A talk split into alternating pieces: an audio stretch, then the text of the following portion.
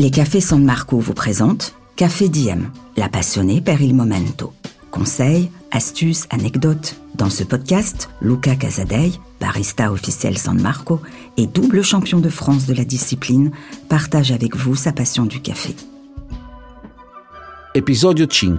Momento cafetière italienne. Benvenuti les amateurs, les amateurs de bon café bien sûr.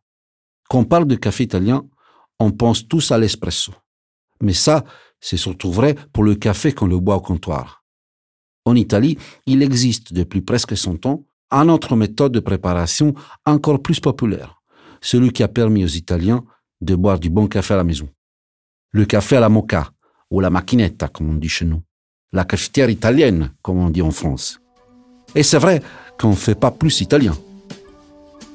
La mocha express, c'est cette jolie cafetière en aluminium ou en inox, en forme de sablier, qui est devenue une icône du design art déco. On dit qu'Alfonso Bialetti, qui l'a inventé en 1933, se sont inspiré des robes de l'époque. Un véritable objet d'art qu'on le trouve chez nos grands-mères, comme dans les plus grands musées, chez la Nonna ou au MoMA. C'est une vraie institution qui représente à la fois notre goût pour la tradition, notre art de vivre, mais aussi notre amour de belles choses. Chez nous, chaque foyer, on a au moins une. Et je connais même des familles qui se transmettent la mocha de génération en génération. Mais comment ça marche? La mocha est composée d'un réservoir d'eau qui se trouve en bas, d'un filtre en forme d'étonnoir qui contient le café moulu au milieu, et d'une verseuse dans la partie supérieure.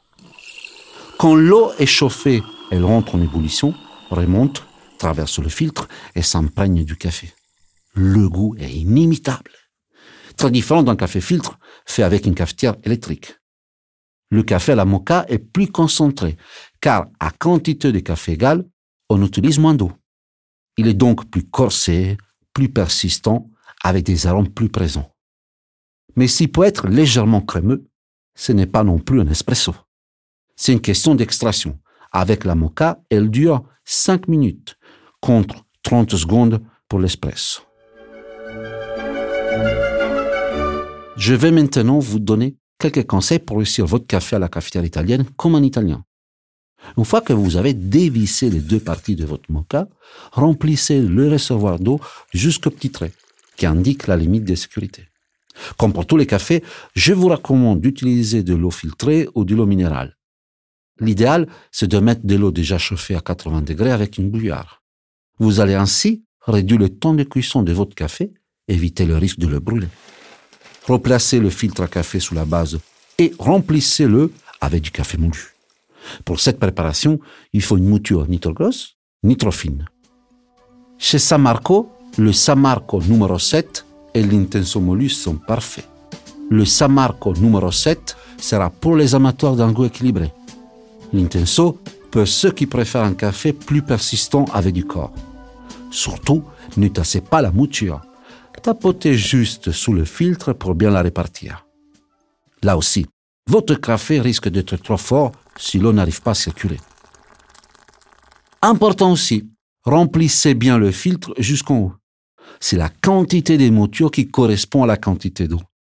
Sur une mocha, on ne dose pas, on fait toujours le même nombre de tasses. C'est pour cela que les amateurs ont souvent plusieurs cafetières. Deux tasses, quatre tasses, six tasses. On parle ici des tasses italiennes, plus petites, avec 5 centilitres de café maximum. Une fois le filtre rempli, il est temps de réviser la partie haute et de placer votre cafetière sous le gaz à feu doux. Vous pouvez utiliser une plaque électrique une plaque à induction, mais moi, je préfère le gaz.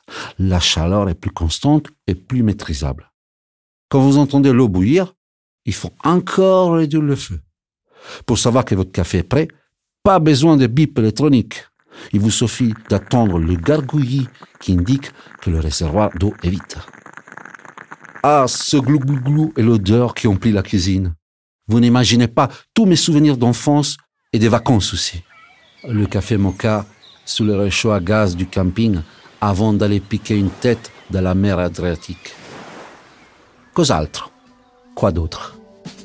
Pour terminer, permettez-moi de vous donner quelques conseils d'entretien de votre mocha pour être sûr de ne pas altérer le goût et prolonger sa durée de vie, histoire de la léguer à vos petits-enfants.